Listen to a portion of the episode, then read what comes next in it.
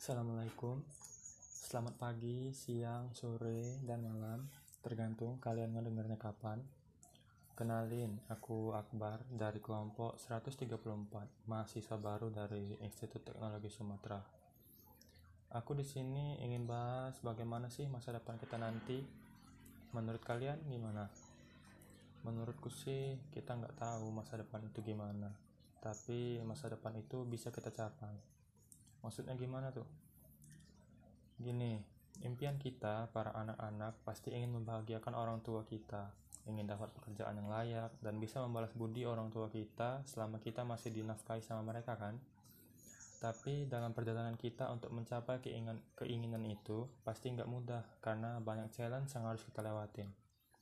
Kalau dalam game sih bisa dibilang untuk kita bisa lawan bos, kita harus cari senjata, equipment, gear yang kuat dulu dong, baru bisa kita melawan bos.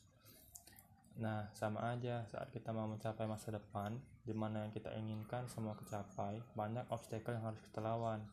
Semakin kuat kita, semakin berpengalaman kita, semakin dekat juga kita sama masa depan yang ingin kita capai itu.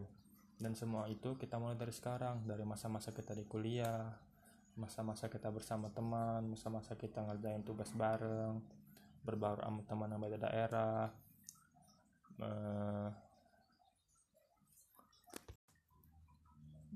dan juga ada satu hal yang nggak boleh kita lupain selain dari kerja keras yaitu berdoa.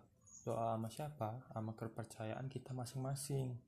Kalau kita udah kerja keras tapi masa depan itu belum kecapai mungkin kalian lupa minta restu dari Tuhan karena restu dia itulah yang membuka pet buat kita untuk mencapai masa depan yang kita inginkan.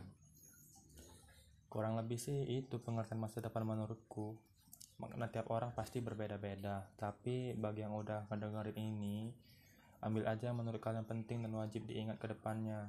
Sekian ya makasih yang udah dengerin ini sampai habis. Semoga yang kita inginkan dapat tercapai ya di kemudian hari. Amin